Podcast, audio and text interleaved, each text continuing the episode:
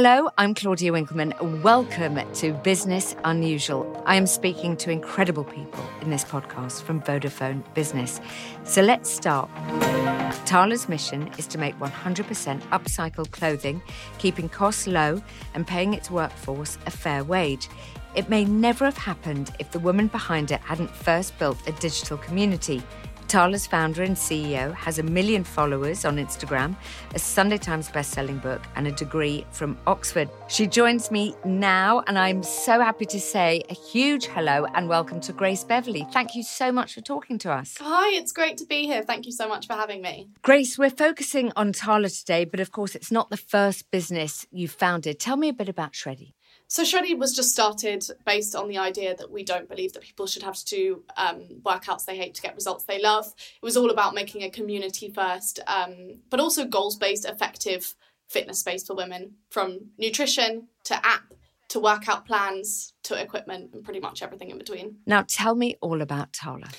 So I've I've been talking a lot about Tala these past few weeks. We're working on something really, really exciting. Um, but I started Tala two years after I started my first business. So I had quite a clear kind of grip on the fitness industry and wasn't necessarily looking to start a second business. But, you know, I had gone on a personal kind of transformation, moving away from fast fashion, understanding that sustainability-wise, ethics-wise, pretty much everything in between, it probably wasn't something I wanted to be supporting. And then I kind of realised that there was this big old gap in that move away. And that gap was my activewear, because activewear isn't really marketed as fast fashion. I think you see it with a purpose. You don't necessarily kind of see that in the same way. So I just completely neglected that point. And I... I was within the fitness industry, so I was using a lot of it. And young people, we like to wear activewear for pretty much everything we can get away with. So I kind of realised this huge gap for me, but also for the market. And it seemed to make absolutely no sense to me, first of all, that I couldn't go out there and buy sustainable activewear at an affordable price point. But also from, from a business point of view, why on earth the early adopters of activewear, who are that Gen Z millennial crossover, who also want value alignment from their brands in terms of ethics and sustainability and actually knowing a brand has a soul behind it, were not being catered to in that sweet spot. Because if it was being catered to, it was at a price point that these people couldn't never access. You can't ask someone to buy a pair of leggings for one hundred pounds for the privilege of being sustainable. So that, for me, was the real key in deciding to launch the company. Um, for the record, I actually looked for a lot of companies to work with that were doing that before going and starting my own, but it was just wide open. And it's crazy, the opportunity is still completely wide open, especially at that kind of competitive price point level. That's so interesting, because you really were filling a gap. You were like, do you know what? I would like to buy some affordable but ethical activewear, and I can't get my hands on it. Or, or I can, but I'd have to sell my house first. Exactly. I mean, it was just, everything was so expensive. Well, it just made absolutely no sense, because, I mean, and don't get me wrong, people have done incredible things within the sustainability space, both in fashion and in activewear.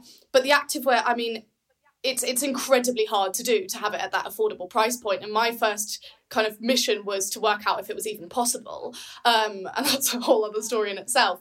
Um, but it just seemed absolutely insane that if, you know, all of my friends wear activewear, and we're also discovering that we don't just want to support brands that stand for nothing, why do those things not happen together? From both a business point and a kind of consumer point. And I think some of the best businesses have been started basically on that serendipity um, of just being like, I am the ideal consumer here.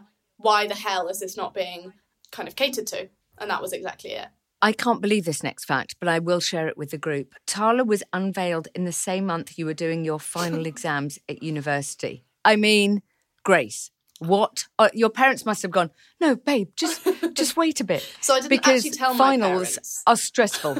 Oh, right. Yeah, so okay. I think that's the number one rule. If you're going to launch a business in your final month at university, just don't tell your parents. So I'd been working on it for about a year before this point. It got pushed back, got pushed back, got pushed back. It was originally meant to be in December two thousand eighteen, then January two thousand nineteen, then uh, March two thousand nineteen, and then May. And you cannot run a business without money going in. I was in a really fortunate position to be able to launch this business anyway after what I'd done over the past two years. So I, I was just like, this can't be pushed back any further. Everything's ready.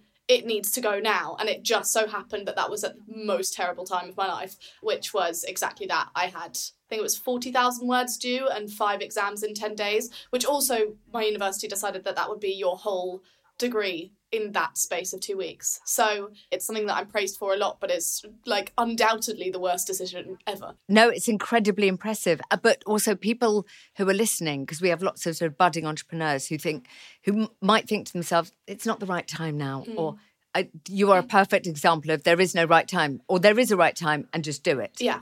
Um, just go for it. I think within that as well, it completely depends on the industry, but I was so excited by the gap, both yes. from my personal side and just being, you know, it was one of those things that when I kept describing it to people, people were like, oh my God, why does that not exist? And then the more you get that, the more you're like, we need to be out there now before everyone else gets into the industry. Um, yes. And it's actually so interesting watching the evolution of that over the past two years because, you know, there's been a huge amount of proof of concept within the sustainable activewear space with places, you know, places like Pangaia, lots of companies going into their materials innovation to really work out what R and D they can do to kind of move into that space. But at the affordable price point, still wide open. So Tala took ten thousand orders on its first day. Um, I want to use two words which are holy moly. Did you ever expect that? And how important was social media in that and word of mouth? So we did a soft launch um, in the April uh, to announce the concept, to share a bit of our values, to share some of the products, all of that before launch. So there was the, and obviously I had my social media for the past few years um, and the audience built up on that was very much based on, you know, my previous business, me sharing my time in the fitness industry, kind of being completely transparent about both the business side and the fitness side and all of that, just kind of very much like sharing life. It was, socials were, I feel, a lot less polished at that time. Um, and so that's kind of yes. what it was all about. And there was that, you know, there's now this audience first approach that, you know, one of the most expensive parts of having a business is acquiring an audience and acquiring a customer base. So if you can do that with a customer acquisition cost of very, very low based on what the costs are of running your social media, you're going to be in a great place for being able to launch something. So the platform was built, you know, with other things in mind, but based on that, it had a huge boost. And um, and that is exactly why brands now as well try and position themselves as their own influencer based on their values, based on what they talk about and all of that, because they're essentially acquiring an audience, an organic audience uh, in a way that paid acquisition can't, um, at a cost that paid acquisition can't. So there's that point. We already knew it was going to be a big launch, essentially, because we knew people would take a gamble based on yes. the past business stuff, the values, all of that, the fact that it was really needed to be catered to in the industry and the fact that you could see what these other sportswear brands were doing. But, and this is the biggest part, it blew us out the water. And if you look at the data based on my previous company, which has done fantastically well and still does do really, really well, the proof of concept based on that people really wanted this was stark. It yeah. was so clear and it was so easily digested, even just from that first launch, because at some points there were more people buying things than were interacting with a post. So that means the concept must be there as well, rather than it just being a merchandising type situation. So that was really um, important to see the longevity of the business, to be able to scale the business, to be able to bring it out of just one kind of platform. Um, so yeah, crazy, but also the concept played a large part in that. It's so interesting that people were interacting with a post, but they weren't just going, oh, like. They then actually went to go and purchase. They followed through because they, they wanted to own the product yeah. rather than just be appreciative of the idea of it. And and within social media now, when brands look at social media, as with any type of marketing, you have to work out what your key performance indicators would be from that thing. So usually when you go to socials, people assume that that conversion is going to be there. So you see a one million following, you see a two hundred thousand following, you assume you can take a percentage of that and convert. If you look at the average engagement rate, even to like a post, it's like two point five percent, right? So if you're trying to get people to spend an average basket order of sixty pounds, which is kind of was our average basket order at the time and has kind of trended up since then, think how much you need to engage them and how much they need to like the concept. Yeah. And that is why like influencer marketing as a whole has been so effective in some ways, but also so expensive and ineffective in other ways. And you kind of just need to know exactly how to crack that for your brand in particular and know exactly what you want out of something, whether it is conversion, whether it is exposure, whether it is kind of advocacy or anything in between. But it was crazy. I've spoken to lots of founders of businesses, and what they love about, let's say, Tala, that people can speak directly to you. You can change something. You can go, oh, that's quite interesting. They prefer this colour, or they prefer this shape, or they want to know more about our sustainability goals, or yeah. Is how's social media for your for Tala? I mean, social media is of utmost importance to, I'd say, every single brand wanting to build itself now, whether that is a retail first brand, direct to consumer brand, B two B brand, whatever it might be. It is so important, and that is because it is testimonial, advocacy, feedback, support, marketing, community, everything all in one. Tell us why being environmentally conscious is so important to your brand and to those who are buying it. I think, well, first of all, I think it should be important to everyone. Um, yeah. It's something we need to be paying a lot of attention to. Obviously, first things first, it comes with governmental input and the largest companies, but also in terms of consumption, there's been a lot of spotlight on the past few years in terms of things like fashion and their impact on the planet. It was really important for us to create something. Every single brand has a sustainability statement. Every single brand has a point that it kind of says, we are this. But it's a hygiene factor for the large majority of brands. What does that mean? You have to comment on it, and you have to say, we are ticking these boxes. And if it's a hygiene factor, then it's something that can be compromised, and it's something that's not at the core of your brand, but it's something you need to talk about. If it is at the core of your brand, there like there are countless things all the time that we kind of start to produce in terms of samples, and the technology just isn't there yet. And we either couldn't do it at a price point that our customers could shop at, and therefore it wouldn't be fair and accessible, or, you know, it's the other side of that, which is just, you know, it's not sustainable enough. We, we've partnered with Depop in terms of making sure that all our samples that never got made into production actually get a new home. So people also get one-of-a-kind pieces yeah. at a lower price point. Um, we turn our offcuts back into recycled yarn to make into new product itself. Our packaging, our freight, we can't do acid wash dyeing processes no matter how much people love it at the time because it's not environmentally friendly, et cetera, et cetera, et cetera. And it becomes... rather than a hygiene factor, it becomes a defining factor in our decision-making. Yeah. That is where our business needs to go. That is where the industry needs to go. Because as soon as it's uncompromisable, it's something that actually drives change. How do you meet the demands of high fashion, people who want mm-hmm. stuff, when you feel like, I don't mean a slow fashion business in a bad way, where you... take your time and you use these beautiful recycled products? How do you get it out fast enough?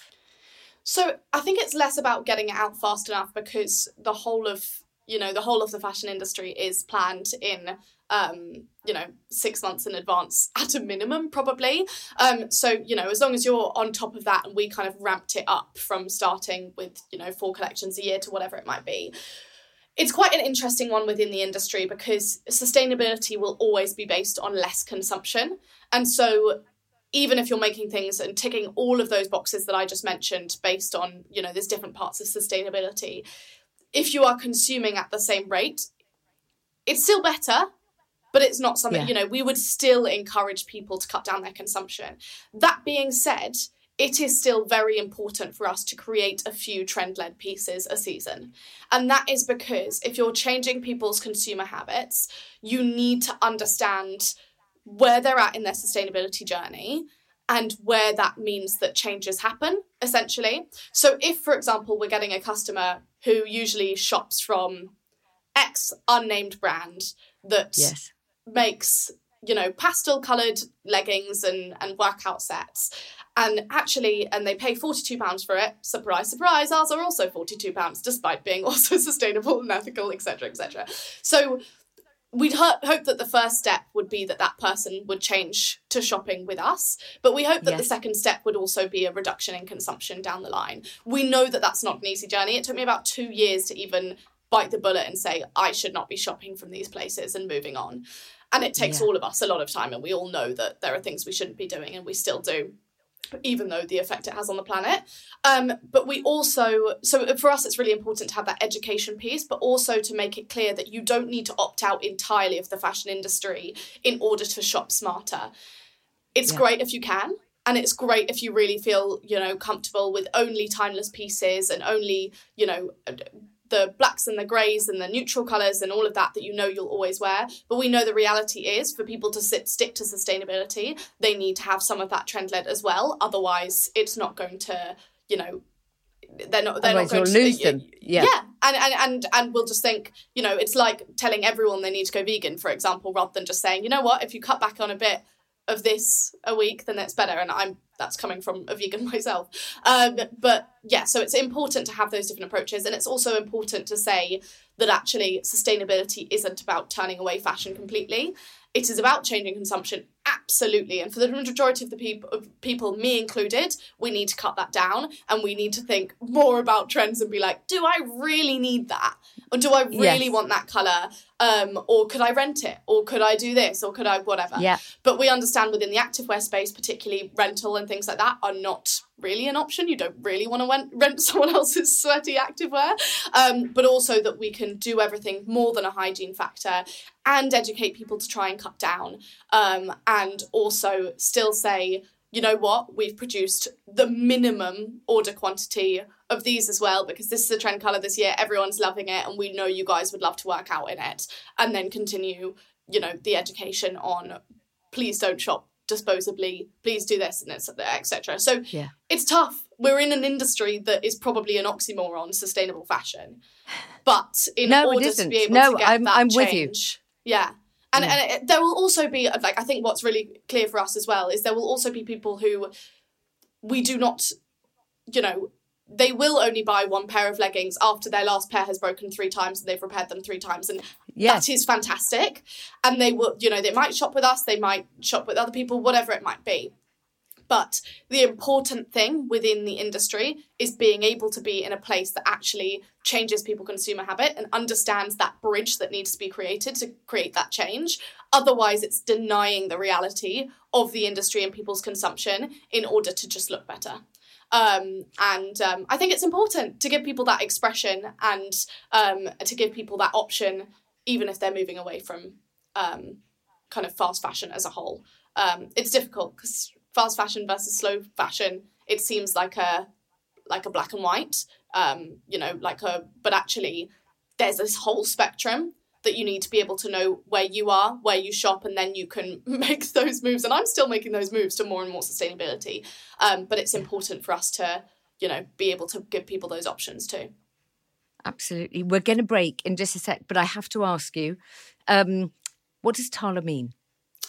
Such a good question. That has such a bad answer. Um, so I wanted to find a word that meant nothing. So I wanted yeah. to find something that looked nice in uppercase, lowercase, um, on clothes, and that meant very little that we could make to mean something. So I actually found a false translation that was, I was looking through kind of like untranslatable words when I was trying to, I hadn't named the company yeah. about six months into our actual discovery of whether it was going to work and working on it. So we didn't actually have a company name at all. Um, but that was, then I just found this word and I was like, it looks nice. And then it turns out to be a fake, fake translation. And I was just like, cool, I don't care. Okay, We're going to make it mean it. something anyway.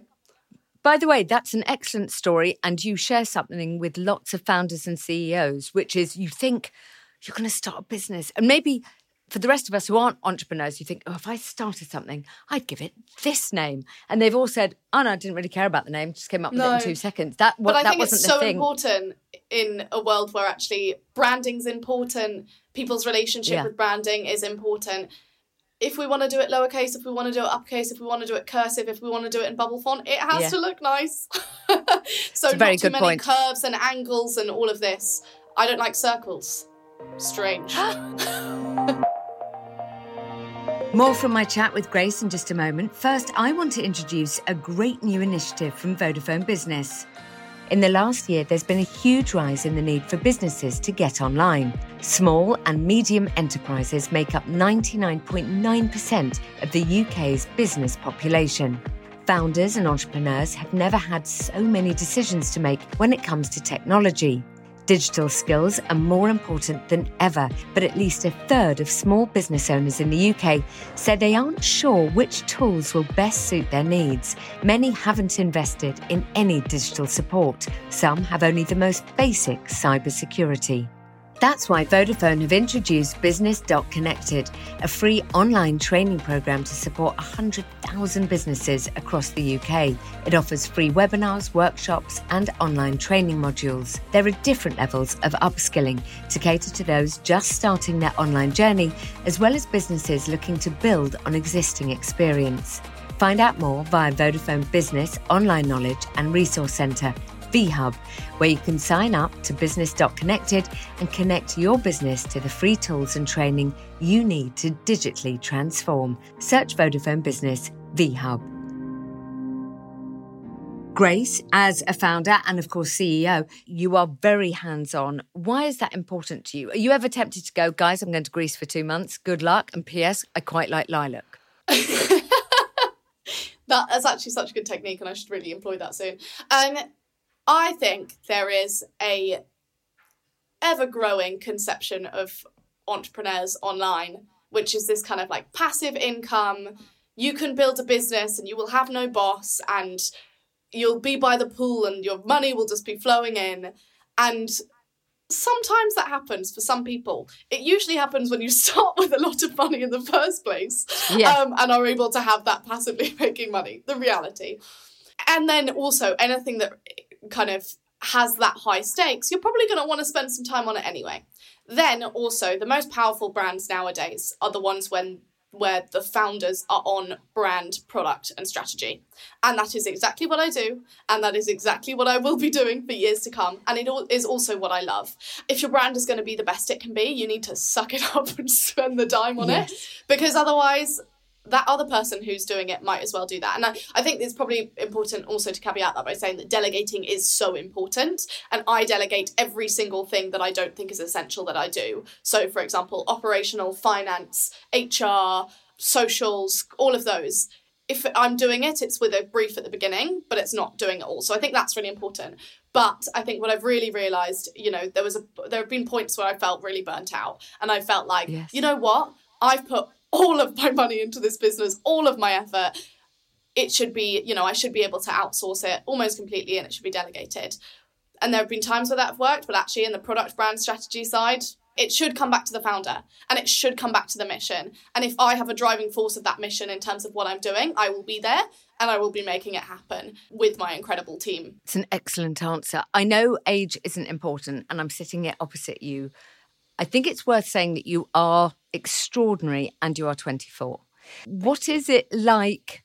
I imagine you've hired people. There are people on your team who are much older than you. Are you comfortable with being C E O, founder, and quite young?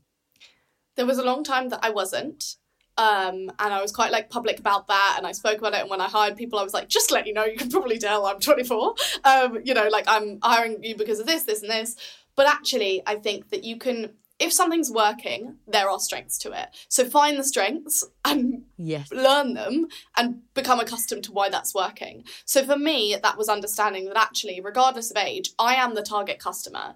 The original idea was based on that. The original mission was based on that. As I say, every product that people like that I've kind of said, oh, I love, I would love to have leggings that are like this at the moment. That comes from that. So if I can do that, yeah, sure, it might not be the traditional kind of like C E O in a suit that's been in an industry for thirty years, but it's powerful nonetheless. And being totally. Able to embrace those points, I think, is so important. Because at the same time, I've had to hire people with way, way, way more expertise than me who can sit in the room and say, no, that's a bad idea.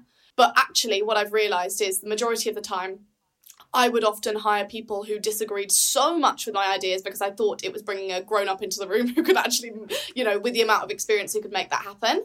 And actually, the people who you hire based on those ideas and all of that should see the power in that and should see the power in the fact that when I hired our socials team originally, they just graduated and therefore are also, you know, my age and yeah. head up the department and are fantastic. And that power needs to be seen. Otherwise, it's kind of just... denied, um, and you kind of need to be able to embrace and that wasted. To see like the power in the business. Yeah, exactly. Um, and so I think for a long time I tried to probably based off things like imposter syndrome and thinking that people with more experience would be better at running certain parts of the brand. I kind of very much embodied that and just moved away. But that was such a mistake. And I'm so glad I spotted that soon enough to be able to see yeah. that was a mistake. And now I'm all back all over everything I should be all over. And it was me thinking I was being like mature and putting the right people in charge, et cetera, et cetera. But actually recognizing where the strengths are in your brand, regardless of age and all of that. And also, you know, I think the way I lead, for example, is a lot more collaborative because I know that everyone knows so much more than me. So it's like it has to be based on that. But it is certainly intimidating to be in a room of people when you're the youngest and you're meant to be calling the shots. Um, but if you can see the strengths in that and hire people who also see the strengths in that, then it's pretty unbeatable, I think. I totally, and also just not to apologise for it. Yeah. That we're all here because I had an idea while I was doing my finals, which I'll never get over. You mentioned burnout. Do you recognise when you feel frazzled? When you're, can you catch it before it happens? I think I can, and I think I'm getting better and better at it. And I think that at the same time, there's still sometimes nothing you can do about it. So sometimes my, and I don't think I've ever experienced proper burnout. You know, clinical burnout is a big thing that requires people to take time off work for years often. Um, and I've definitely not encountered that. But, you know, I, I get burnt out at times. I will be burnt out at some point in the next few months. But, and there are things that you need to do it, with it in terms, you know, including taking really clearly designated time off, making sure, for example, that you always take weekends, which I do now, making sure you know how many hours of the day you should really be spending in front of the computer, even if the rest of it you're actually spending with a notebook, thinking out ideas or writing things down, but you're not just staring at a screen all day, which I think a lot of us have got fatigued from. So yeah, I think I really can. Um, and a lot of mine's to do with screen time, actually. Um, yeah. And so I just try and make sure I have that separation. And even things like sometimes I'll just hit a wall in the day and I'll go sit on the bike for twenty minutes or sit and read a book for twenty minutes or do some star jumps or whatever it might be. But actually just working out what works for you, I think, is so important, because sometimes you just have to be like, I am burnt out and I cannot do anything about it. I need to push on. Do you also watch TED Talks at lunch? I might have read that about you. I might have made that up, but I like the idea. So I have this part in my book where I basically talk about how at one point during lockdown, I put on my story, I was like, ah, oh, I've been loving watching TED Talks at lunch over the past few days because it distracts me enough to not make me think about work, but it doesn't get me out of the zone enough to not be able to yes. get back into work. And then like I had this like two different sides of the internet, one of them being like, either like just work through lunch or like, I love this or like, this is amazing, like work, work, work. Or yes. the other half who were being like, TED Talks through lunch, that's ridiculous, like encourage rest, encourage this. And I was like, oh, both no. of you are right. It completely depends what you need. It yes. completely depends on you, the day, what you respond best to. I do not respond well completely shutting off halfway through the day. I will lose momentum and I will not be able to concentrate yeah. again. And that's just me. Different people will be completely different. Yes. But so I think it's a really, really helpful tool. And then also I feel like something completely unrelated often just gets your thoughts going because you're able to just be think about things more laterally yes. or in a different way. But yeah, it's one of those things where it's like half the time I work through lunch, half the time I, today I spent the whole time clearing up pasta that I missed the colander on the floor um, at lunch. And, you know, it completely depends. Um, so I think it's more just about finding what works for you, but that worked for me. I love it.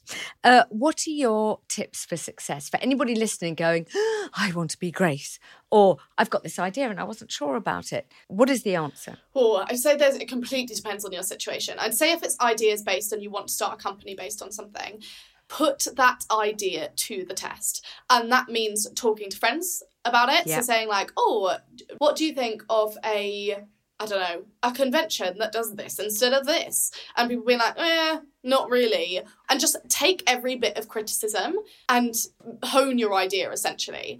I'd also say, as we said before, there's often never a right time. So if you're convinced about something, go for it.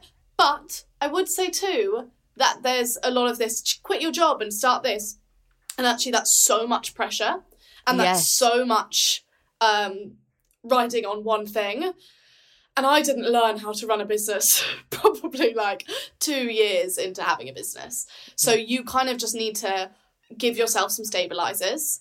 And there's all in on mentality, and that's different from all in on risk um, and pressure and all of that. So I'd say that's really important. And I'd also say one of my best pieces of advice when it comes to starting a business is that you do not need to reinvent the wheel. Like, you do not need to go into an industry and be like, people need to start watching T V upside down because of this. Like, it's not, you know, that's yeah. often not realistic, and the amount of marketing spend or innovation spend you'd have to go in to make that happen often doesn't work. What there is constantly room for is disruptive companies that change something slightly. That might be, as we've done, sustainable activewear. You know, look at the companies that are doing well, look at what they do well, and look at what their customers think they're missing. There's space there. There's always space there, especially if you can make it, you know, happen. That is excellent advice. Thank you so much. We are going to end with two very quick fire questions. When you think of Tala, give me three words that describe it. Or community, disruptive, quality, improvement, like strong, like all of that. I think, you know, I wouldn't, you don't want to, yeah, I don't know. Sorry, that's too tough. Fine. Let's do the other quick fire. What are the three things that your business, Tala, could not live without? It's amazing team. I'd say within that, internally and externally, young people. Yeah. And then diversity as well, internally and externally, of age, of race, of pretty much everything, of experience, of pretty much everything you can think of. Just that is so, so, so essential. You are brilliant. I don't even need to say good luck with it. It's flying. And everything else you do will continue. Good luck with the stressful thing that's coming up. I can't wait to read about it in a couple of months. Um, thank and thank you so much for talking to us. Thank you. Thank you. It was great to meet you and great to be on the podcast. What energy Grace has. She really is an authentic entrepreneur. Next time on Business Unusual from Vodafone Business, I'll be talking to Stephen Bartlett, the founder of world-leading social media marketing agency, Social Chain. As the youngest dragon to join the den, Stephen will tell me how he built a multi-million pound global business all before he turned twenty-seven. Thank you so much for listening to Business Unusual from Vodafone Business. Please rate and review the podcast and subscribe to hear lots more from the U K's most invigorating entrepreneurs. From me, for now, goodbye.